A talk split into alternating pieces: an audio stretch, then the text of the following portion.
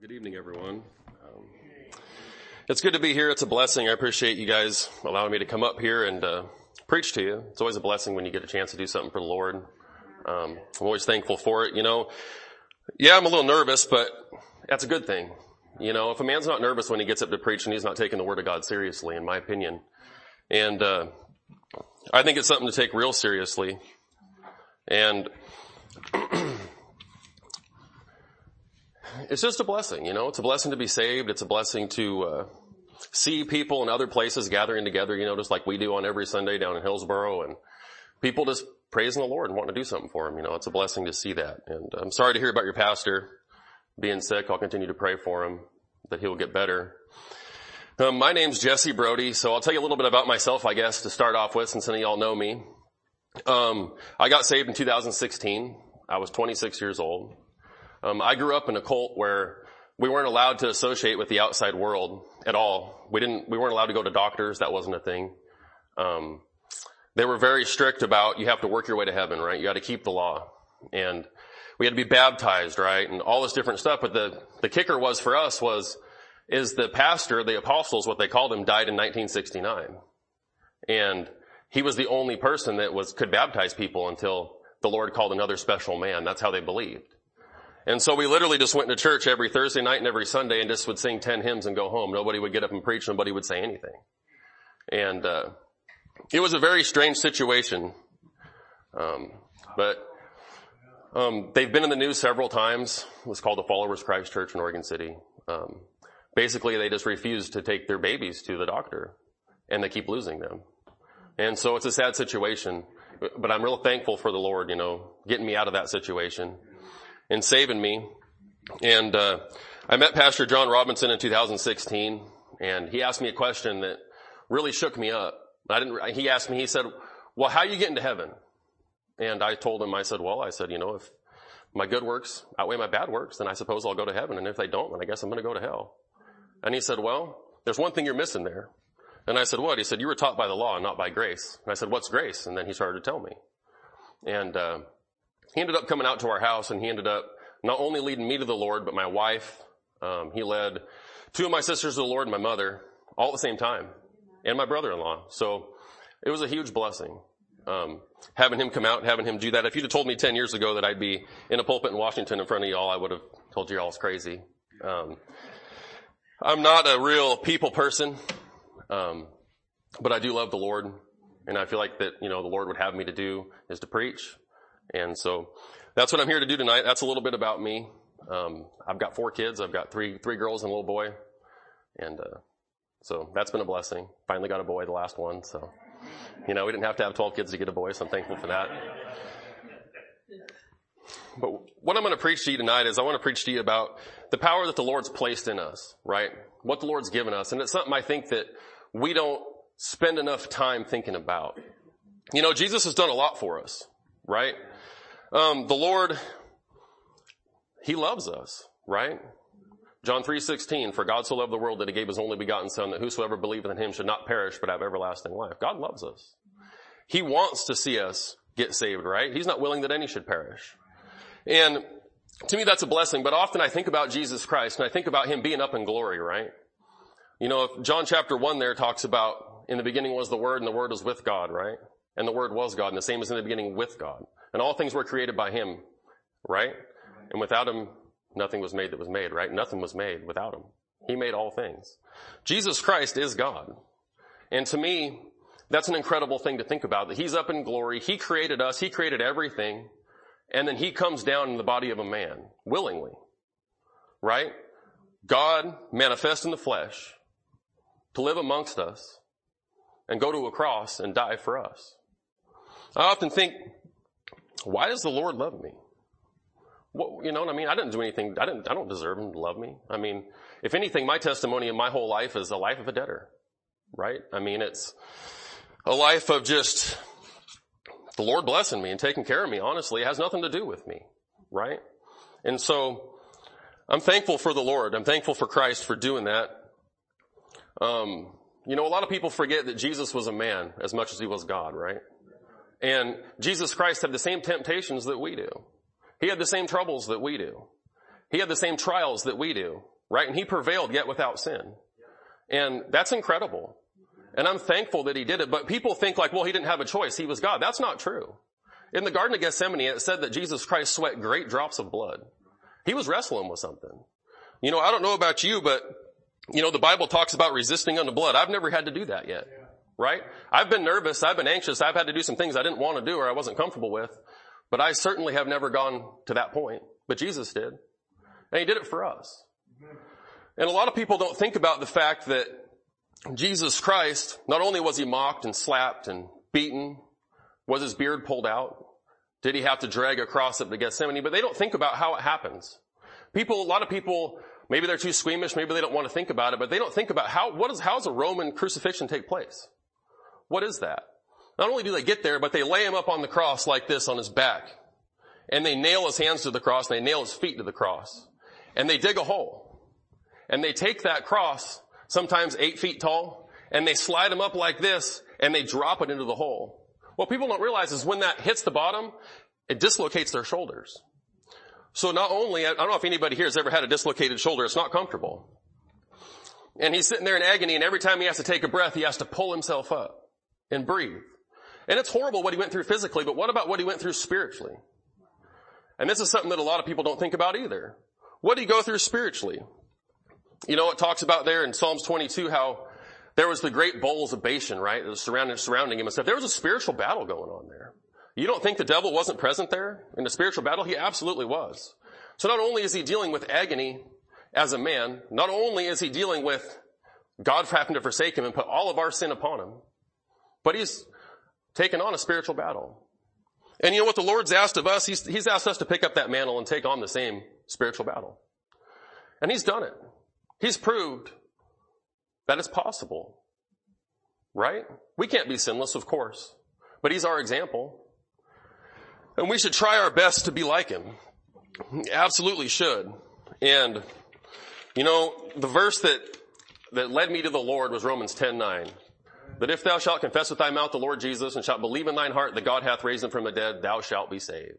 Pastor Robinson says, he said, Jessie, do you know, you know, you know where you're going to go when you die? And I said, no, you can't know. I said, that's arrogant. Why would you even ask me that?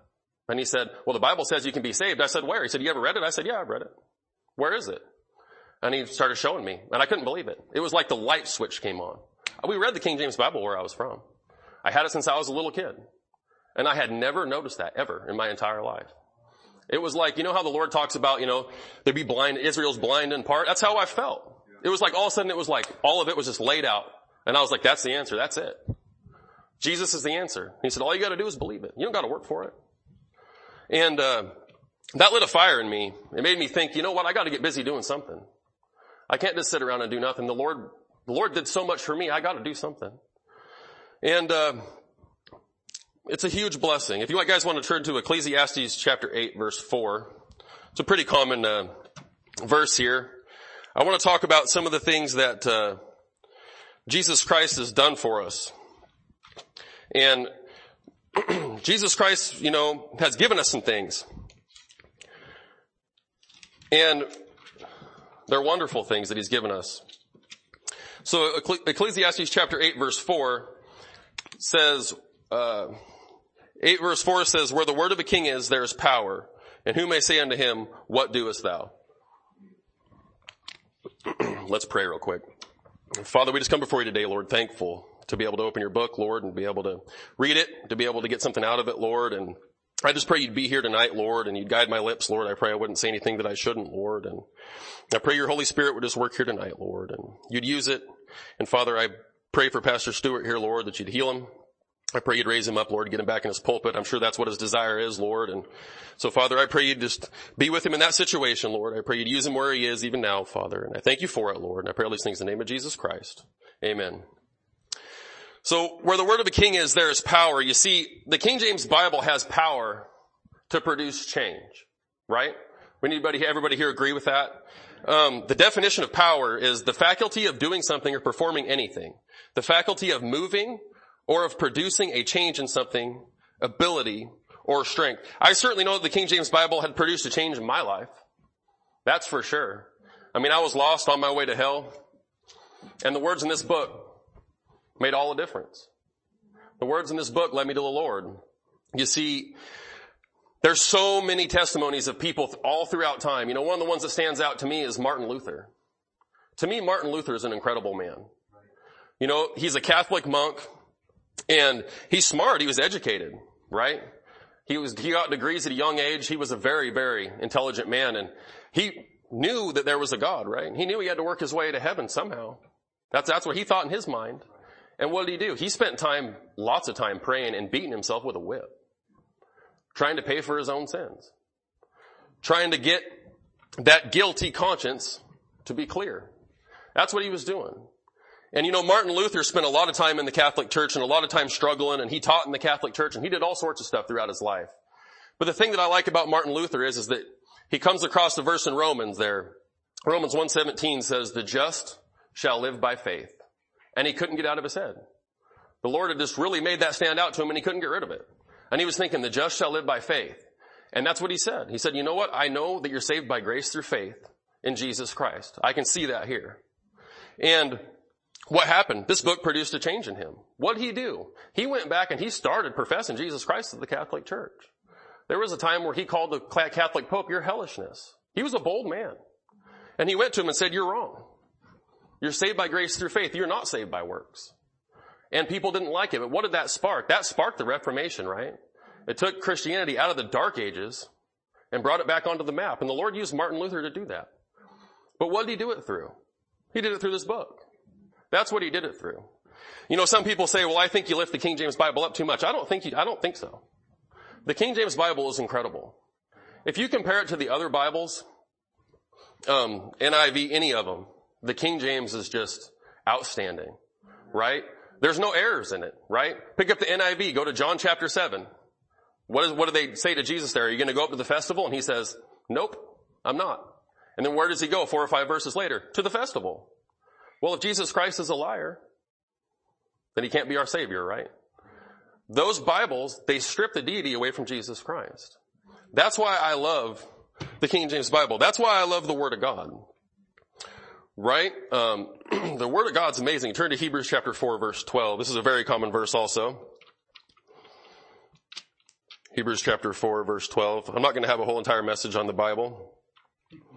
It's going to be on the things that the Lord's given us and the things that the Lord's done for us here. Hebrews chapter 4 verse 12. The Bible says, for the word of God is quick and powerful and sharper than any two-edged sword, piercing even to the dividing asunder of soul and spirit and of the joints and the marrow and is a discerner of the thoughts and intents of the heart. This book's alive. It's a living book, right? Have you ever heard this book be called a mirror? Right? It's exactly what it is. You start reading this book and you start realizing everything is wrong with you. It's the same way you get up in the morning, you look in the mirror and you realize what you have to deal with. Right? It's not so great sometimes, right? At least for me. So, it's the same thing. Right? The Bible shows you what you really are, and that's a good thing if you're willing to change some things. Yeah. But that's the thing is we gotta be willing to make some changes. You gotta be willing to submit yourself unto the Lord and submit yourself unto His words and do something about it. And it, a lot of times men aren't willing to do that. They're comfortable doing whatever they're doing. They're comfortable in their life. They're comfortable. Well, the Lord's proved time and time again in my life that it doesn't matter whether I'm comfortable or not. If I do what He wants me to do, He will take care of me. He's done it time and time again. Um, in 2019, I went down to Pensacola Bible Institute in Florida. Um, Pastor Brian Donovan was up here and he was preaching a message and I got real convicted to go down there and go to his school and I didn't want to at all.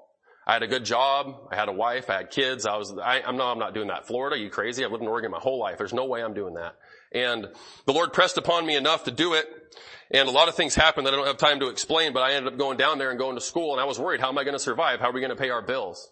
We have all kinds of stuff and we have stuff that we gotta, I don't know what I'm going to do. And what happened? The Lord took care of us.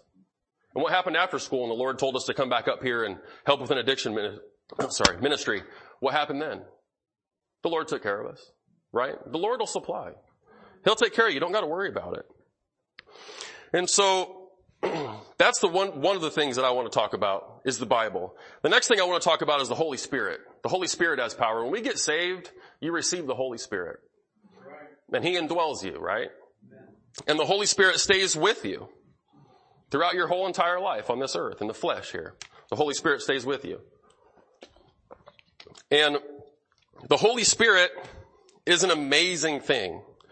Uh, 2 Timothy chapter 1 verse 7 says, God hath not given us a spirit of fear, but of power and of love and of a sound mind. The Lord has given you the Holy Spirit, right? The Lord has given you power. He's given you the ability to have a sound mind. He's given you the ability to love one another. You know, He really has. And I don't think people think about that enough. People think they live, a lot of Christians live their lives defeated. They live their lives saying, oh, I can't do this and I can't do that and I can't. There was a time in my life where I was so anxious I was standing in the shower getting ready to kill myself in my life. And I got out of the shower and I started bawling. And I asked the Lord, I said, will you just please deliver, deliver me from myself? I don't know what to do. I was lost at the time. I would have went straight to hell if I'd have done it. I was so anxious I didn't know what to do. I, I couldn't control it. I didn't know how to handle it. My parents were talking about putting me in some kind of a home because my wife was like, I'm worried about him and all this different stuff. And what happened? I got saved and the Lord turned that stuff around. And it does not just an instant thing, it takes work. But with the Lord, you can get through anything, right? I can do all things through Christ that strengtheneth me. The Lord cares, right? He cares what you're going through. And He can get you through it. Yeah. Praise the Lord for that. He really can. He can get you through it. Um, turn to 1 Samuel chapter 16, uh, verse 13 with me if you would. Give you an example here about the Holy Spirit having some power. And this is a very common example. Most kids get this example here all the time in Sunday school. My kids love talking about David and Goliath. 1 Samuel 16 verse 13 is where we'll start and we'll get to uh, Goliath here in a second. 1 Samuel 16 verse 13. It says, Then Samuel took the horn of oil and anointed him in the midst of his brethren, and the Spirit of the Lord came upon David. From that day forward, so Samuel rose up and went to Ramah. You know, Samuel went to go anoint one of Jesse's sons there in the Old Testament. And so they get, you know, he get, Jesse gets all of his sons lined up and he's like, oh, you know, he's thinking, I can imagine he's thinking to himself, you know, he's probably going to pick Eliab. Like, look at him. He's big. He's strong. You know, he's strapping, you know, he's, you know, growing up and all this different stuff. And then he says, no, you have one more son, don't you? Where is he? And so he tells the boys, uh, go get David. Bring him up here. And he said, yeah, that's the one I want. That the Lord tells Samuel, that's the one I want. Anoint him. And so he anoints him. And David's going to be king. And David goes forward there. And uh, if you want to flip forward to uh, 1 Samuel, 1 Samuel chapter 17 here. Um, David goes up there and his dad tells him, here, take some rations and stuff. Take them up to your brothers up there. And Uh, everybody up there at the camp and give it to them. And so David comes up there and his brother Eliab says, what are you doing here? Why are you here? Are you so lifted up in pride you just had to come up here and see the battle? And David looks around and David sees Goliath down there cursing the God of Israel and he says, is there not a cause? Is there not a cause here? And he wants to know why nobody's doing anything about it. And David's just a boy and you know, David's sitting there and he's talking about it and he says, you know, a lion came and he grabbed one of the sheep I was looking over there and he started packing that lamb off and the Lord delivered that lion into my hand. And he delivered a bear into my hand. Who's to say that he's not going to deliver Goliath into my hand? I'm not afraid of him. Who's more powerful than the Lord? Right? That's what David's thinking. That's his mindset. That should be our mindset. And what does David do? David goes to Saul and says, I'll go down there. i I'll go down there. I'll fight him. And Saul says, you're just a boy. David's not worried about it. I'll go down there. And he says, all right, well, here's some armor. I don't want, I don't need all that. I'm just going to go down there. I'm going to get me some pebbles out of the stream here and, uh, get a sling and I'll take care of it. And, uh, look at verse 45, 1745. 1745. Then said David to the Philistine, Thou comest to me with a sword and with a spear and with a shield, but I come to thee with the name of the Lord of hosts, the God of the armies of Israel, whom thou hast defied. This day will the Lord deliver thee into mine hand, and I will smite thee and take thine head from thee.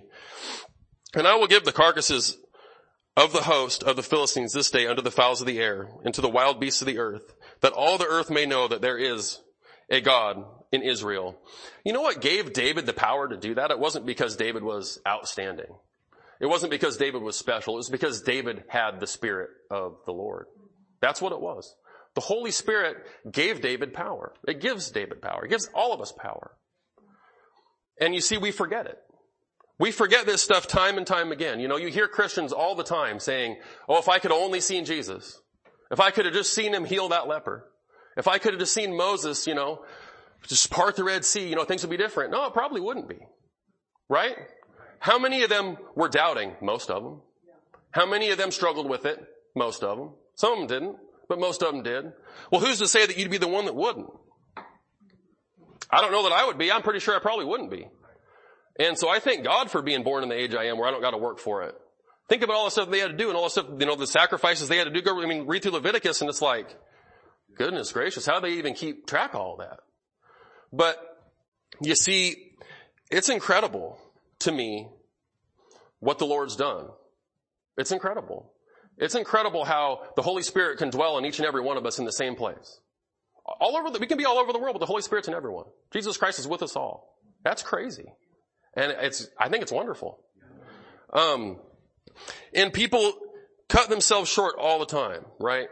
So they're sitting there thinking, well, if only I'd have seen this or lived back then, you know, I could have been like David.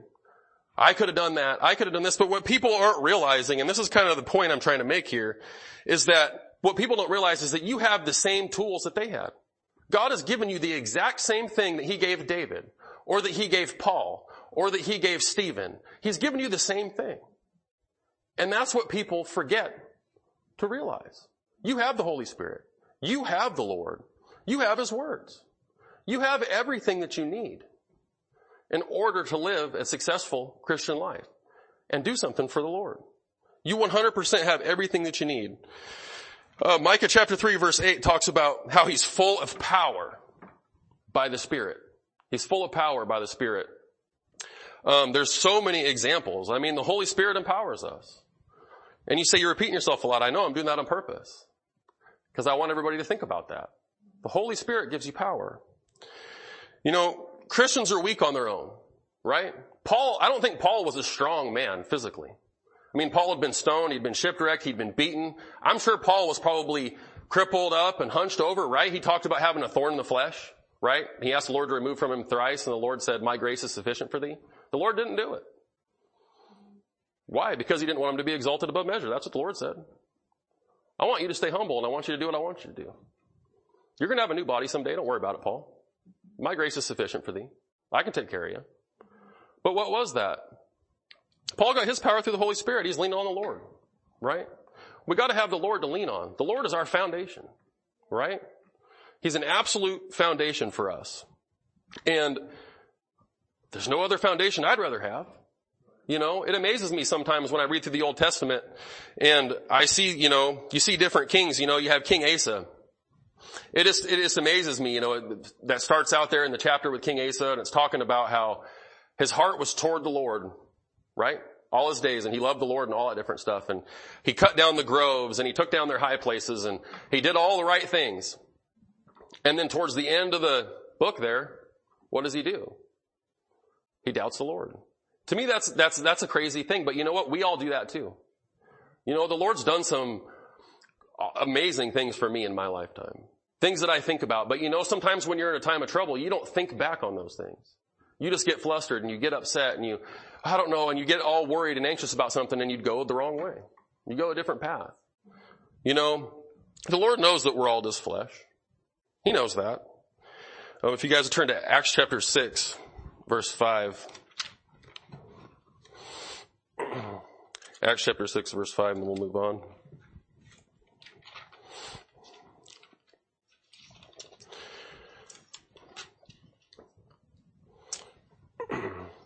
Acts chapter 6 verse 5 says, And the saying pleased the whole multitude, and they chose Stephen, a man full of faith, of the Holy Ghost, and Philip, and Prochorus, and Nicanor, and Timon, and Parmenas, and Nicholas, the proselyte of Antioch. So you notice it says there, he's full of faith, and full of the Holy Ghost. Look down at verse 8. Verse 8 says, and Stephen, full of faith, and what? Power. It replaces the word Holy Ghost right there for power. The Holy Ghost is what gives us power, right? Through the Holy Spirit. When you're witnessing to somebody, it's not, be, and they get saved, it's not because you're a good talker. It's not because you're special. It's not because you're all that. Why is that? It's because the Holy Spirit got involved and did something, right? And that person ended up accepting Lord Jesus Christ, and thank God for that. Um, oftentimes we get to thinking that we're, we're more than we are. You know, and we don't think enough of that. But you know, Stephen had some serious boldness. You know, in the next, he had some real boldness there. I mean, you think about it when he starts preaching to Israel and he starts with Abraham and he starts telling them everything, their whole history, all the way up to Jesus Christ, and then you killed him. Your Messiah, you killed him. And what do they do? They stone him to death. That took some real boldness from Stephen. Where'd that boldness come from? It comes from the Holy Spirit. You know, some people, I've heard people teach before that, you know, it's when you get saved, you get all this boldness. I don't, I don't believe that that's true. I think that boldness is something that you have to work on and work for. Um, you know, when I first got saved, the first time I got up in the pulpit to preach, I literally thought I was going to pass out. The guy in the front row, one of my friends, I was so green, he was like, looking at me like, oh, he's going to go down. I'm going to have to help him. And what was that? That was me being afraid. I was nervous. I was scared. What am I going to do? This is serious. These are God's words. What if I say the wrong thing? What if I teach something that isn't right and I don't know any better? What happens? I was worried about it. I still worry about it. Not to that, I mean, not to the point that I get super sick anymore, but it was like that for a while. I've heard, you know, I've heard preachers say before, you know, that they've had like a trash can behind the pulpit just in case they had to puke because they were so nervous. Public speaking's not easy. It's a hard thing to do to get up in front of people and talk. It really is. And a lot of people don't realize that, but you know what? With the Holy Spirit inside of you, if you work on something, the Lord will give you some boldness. Right?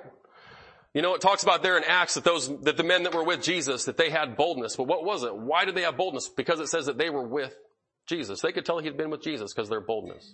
Right? Spending time with the Lord is what gives you your boldness. Right? It's not an instant thing. It's spending time in His Word. It's spending time in prayer. It's spending time doing something for Him. That's what gives you boldness. And that's a blessing. You see, the Lord's done everything that He can do for us. The Lord's been for us since the very beginning. Right? In the Garden of Eden, the Lord's back there with Adam and Eve and He makes them a perfect environment, right? And He's, you know, all you gotta do is not eat of the fruit of this tree. That's all you gotta do. And some people ask, well, why? Why did he, why did that have, that tree have to be there? Because you can't, if you don't have something that you could do that's wrong, there can't be love, right?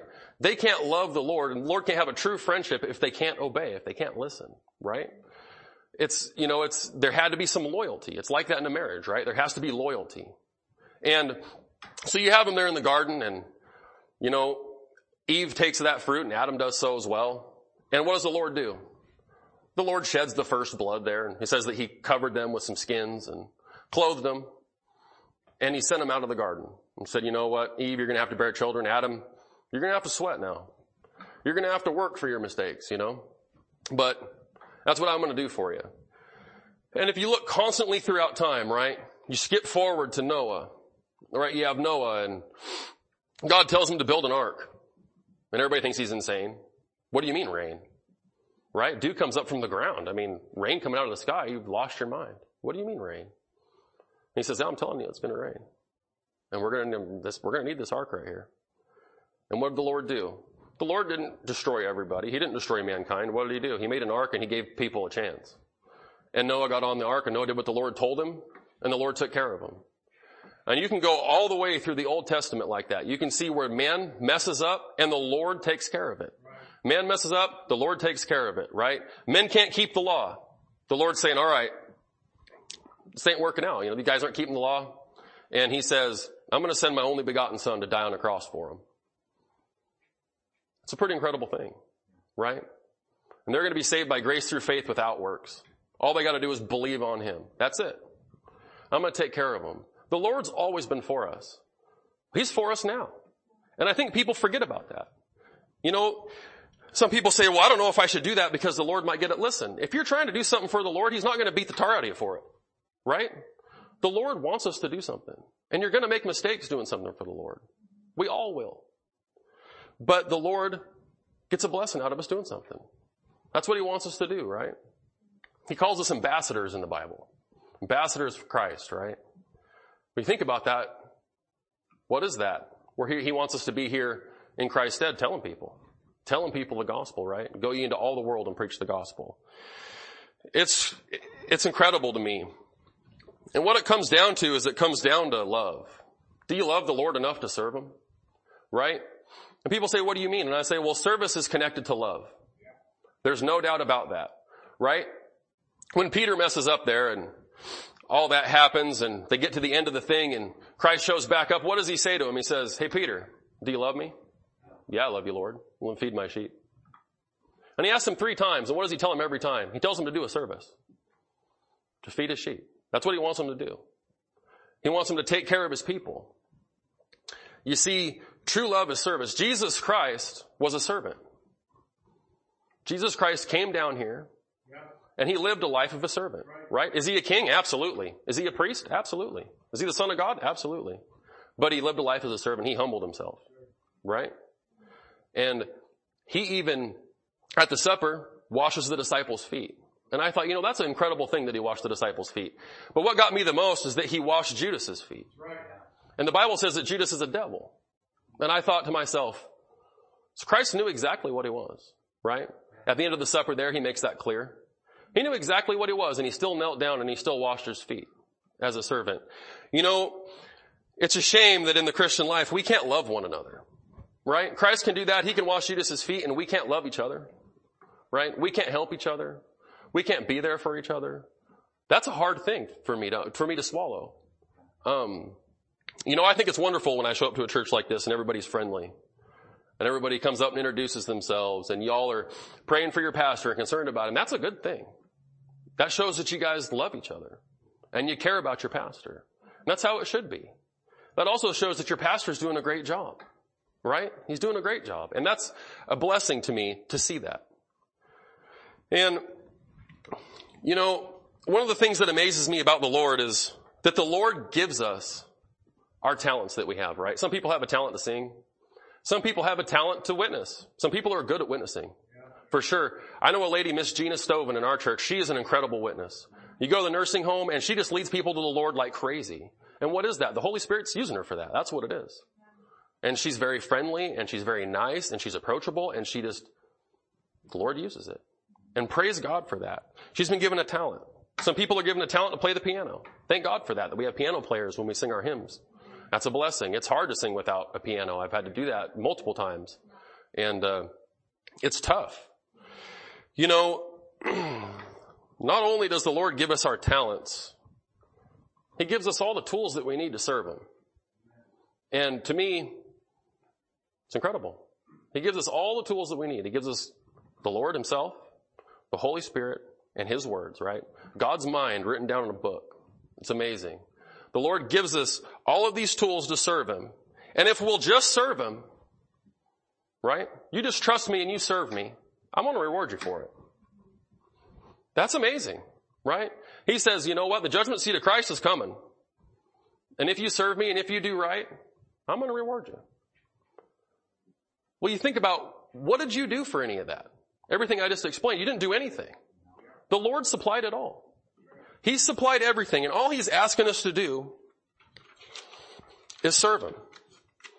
That's all He's asking us to do. You see, Christ has a reward for us. And it's coming soon. You know, I think the Lord's coming back real soon. And you know, you hear people say that a lot, but I really believe that. You know what I mean? Real soon could be in 10 years. Real soon could be in 10 minutes.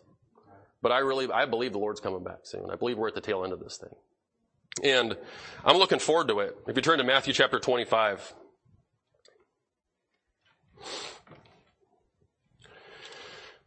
Matthew chapter 25.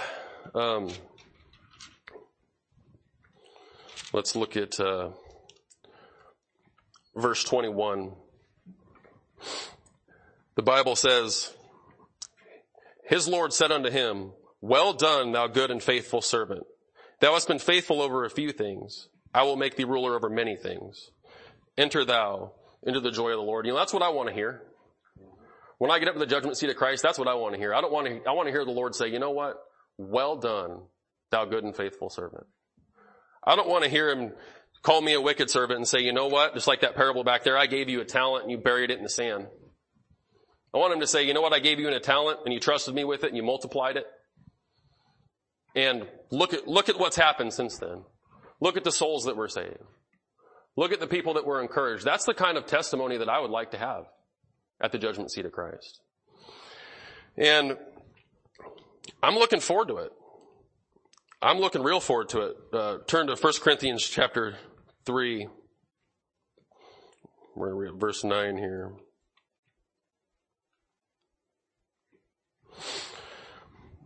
First Corinthians chapter 3. We're going to start in verse 9. It says, For we are laborers together with God. Ye are God's husbandry. Ye are God's building. According to the grace of God which is given unto me, as a wise master builder, I have laid the foundation, and another buildeth thereon. But let every man take heed how he buildeth thereupon. For other foundation can no man lay than that that is laid, which is Jesus Christ. Now if any man build this foundation, gold, silver, precious stones, wood, hay, stubble, every man's work shall be made manifest, for the day shall declare it. Because it shall be revealed by fire, and the fire shall try every man's work of what sort it is.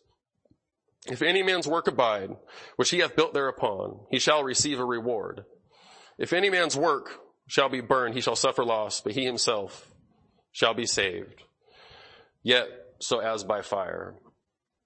You see, we need to be putting up some gold, some silver, and some precious stones. And what I'm trying to point out to you is that when we get there, we're not going to have any excuses. The Lord's given us everything we need. A hundred percent.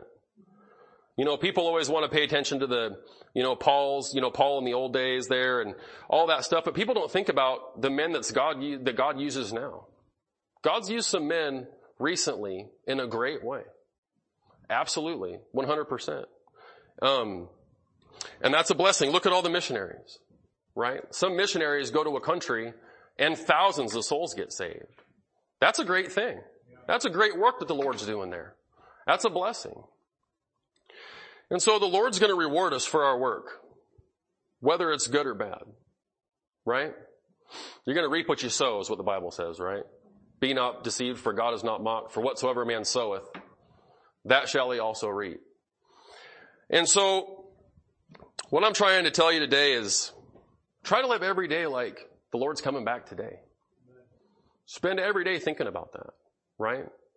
The Lord tells us at the end of Philippians chapter 4 there, think on things that are good, things that are lovely, things that are just, things that are honest, things that are of good report, right? If there be any, right? Any virtue, think on these things. You see, the Lord wants us to think about Him. David said that, right? He meditated on the Lord's law, on His words. And that's what the Lord wants us to do. The Lord wants to give us a reward. And I think about that often. You know, one day I'm going to meet the Savior that died for me. And I'm going to look in those pure eyes, right? Sinless. Sinless eyes, selfless, right? Loving, compassionate, honest, pure. And I'm going to give an account. You know what I mean? I'm going to give an account. And time and time again, the Lord's asking us to do something for him. Revelation chapter 3 verse 18. What does he say there? He says he, counsels us to buy gold. Buy gold of him that's tried in the fire. He's saying, just do something for me. And that's what he wants us to do. And you're going to be looking at that Savior's face. And you're not going to be able to lie in that day. We're not going to be able to do anything but tell him the truth. Right? We're going to be in a new body. Right? Sinless body. We're going to have the mind of Christ, the Bible says. And we're going to be up there before him. And the Lord's going to have a fire going. And he's going to put our works through it. And you're going to see what you have. And I don't want to come up with just a pile of ashes. I don't. You know, and it's something that should get you stirred up. It's something that you should think about. The Lord, you know, He says that He has crowns for those that serve Him. He's going to give us crowns. And I don't have time to go into all of them. But, you know, for those that endure temptations in James chapter 1 verse 2, He said He's going to give them the crown of life. What is that? I'm not entirely sure, right? He's going to give us a crown and I want one, right? Is it going to be a crown that goes upon my head? It could be. It doesn't really say. But you know what? I'm looking forward to that. Whatever the Lord wants to give us has to be an amazing thing. And I want it. And you know, people constantly think, you know, well, you know, I'm going to heaven no matter what. My sister's like that. My sister said, she literally said that. We all got saved and she said, what do you mean I can't go to hell?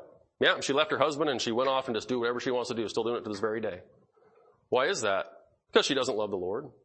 She's saved, I believe that. But she doesn't love him. She doesn't want to serve him. Right? Jesus said, if you love me, keep my commandments. And you think about it, Jesus Christ is asking us to do something for him. The God that created the heaven and the earth wants us to do something for him. We don't deserve that. I don't deserve the opportunity that I have.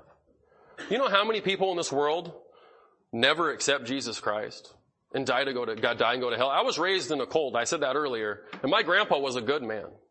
He read his Bible. He did right things. He was honest. He worked hard his entire life. He was a huge example in my life to make me the man that I am today. And you know what? He never got saved. He believed he had to work his way there. And it breaks my heart when I think about it. But you know what? I think of it just like the story of Lazarus and the rich man. If he could tell me, he'd say, get busy doing something, son. Get busy working. And you know, the Lord is asking us to do something for him, right? Why wouldn't we do it? Right? What is more important? What is more important in life than that? Right? What's more important? I mean, people in this day and age are so consumed with themselves, so consumed with things like their cell phone, right? So consumed with video games, things like that, that they just don't have time to do anything for God. Well, it's not an excuse. And so, I guess what I'm trying to say is just think about those things. Think about what the Lord's doing. The Lord loved us enough to die for us, right? We ought to love them enough to serve them. And we ought to serve them because we love them. You know what I mean? I'm excited that we're going to get rewards, but you know why I want to serve Him the most? It's because I love Him. Because He did a lot for me. I honestly don't think that if it wouldn't have been for the Lord that I'd be standing here today. I think I would, I think that I would have eventually did something terrible to myself. And I hate to think that, right? Now I look at everything he's given me, right? Look at my wife, my beautiful children. And I think to myself, well, praise the Lord. Thank God I didn't, that, that didn't happen, right? Thank God. And just think about Jesus Christ, right? Think about that. I mean, it's an incredible thing to think about. And the Lord is sitting up on the right hand of the Father, just sitting there, waiting to come back, right? He wants to come back and get us.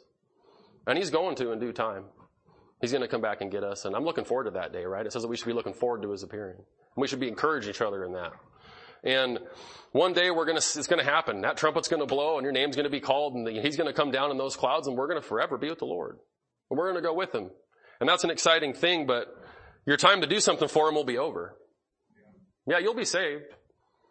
You'll be in heaven, right? But what are you going to have during the millennial reign? All of that stuff. You got to be thinking about that stuff. There's a lot more to it, right? Right? So he says, you know, that if you serve him, if you suffer with him, right, then maybe he'll let you rule over a city. That'd be pretty cool. Get to rule over a city. I mean, it's just, the Lord, it's enough to be with the Lord for eternity. That's enough. But the fact that he wants to continue to give us more just shows how good he is. It shows how holy he is. And think about it. The Lord himself, you know, is down on his knees like this, washing the disciples' feet. And he's washing them and he's telling them to do something for him, to go out and do something for him. What does he got to do for us to get us to move? Right? He's sitting there like this with his arms wide open for anybody that'll accept him. He's got his arms open and he says that he won't turn anybody away. And yet men still reject him. It's sad. It's sad. And the Lord's begging them. The Lord's saying, you know, I will in no wise cast you out. And so, I don't know if anybody here is lost or not, but if there is anybody here that's lost, living a life for the Lord is a life worth living. There's no better life to live than one serving Him. There isn't. There's no better life. Um, and so many people will give you that same testimony. You know, I used to hear testimonies like that and I used to be like, think like, oh man, I don't know if I could ever do that or I don't know. It doesn't matter what you can do or what you can't do. Recapping on what we said before, what I said before, it doesn't matter. Right? The Lord asks that we have a willing mind. That's all He asks. He doesn't ask you to, He doesn't ask for you to be smart. He doesn't ask for you to be strong. He doesn't ask, what He asks for you to be is faithful and willing. That's it. And if you're faithful and willing, the Lord's going to use you. He, he will. He will use you. So that's what I have for you tonight. Um, I hope it's a help to you. Um, I hope it gives you something to think about and uh, something to spend your time, you know, dwelling on. And I hope that you know, I hope the whole body of Christ, you know, in general, just gets together and moves, starts doing something. You know, starts going down to the nursing home, preaching to the the folks there. That's a blessing. That's a blessing to get to do that. It's a blessing to get to come up here and preach to y'all. Right? We don't deserve that. But the Lord's given all of us an opportunity. Right? An opportunity that not everybody is gonna take. Right? They all have the opportunity. Right? Anybody could accept Jesus Christ. They choose not to. So, you would be thinking on those things, I'll uh, close with some prayer here. All right. Father, we come before you, Lord, just thankful, Lord, once again to be able to open your book. And Lord, I thank you for uh, all the things that you've done for us, Lord, since, since Adam, Lord, how you've taken care of us, Lord, and always been for us and always been toward us. And Lord, I thank you for allowing us, Lord, to accept you, Lord, by grace through faith. And I thank you for the, the men that you've used, Lord, to get us this book in our laps tonight, Father. I pray we'd take heed to it, Lord. I pray we'd read it. I pray we'd spend time in it, Father. And Lord, I do thank you for it. Father, I do love you. I pray that you'd help everybody here tonight, Lord, and be with them. I pray you'd bless them, Lord. I pray you'd help them, Lord, to uh, have a safe drive home, Lord. I pray you'd be with them in there. I pray you'd be with them the rest of this week, Father, that you'd help them, Lord, give them opportunities, Father. And Lord, we do love you. We do thank you for it. I pray all these things in the name of Jesus Christ. Amen.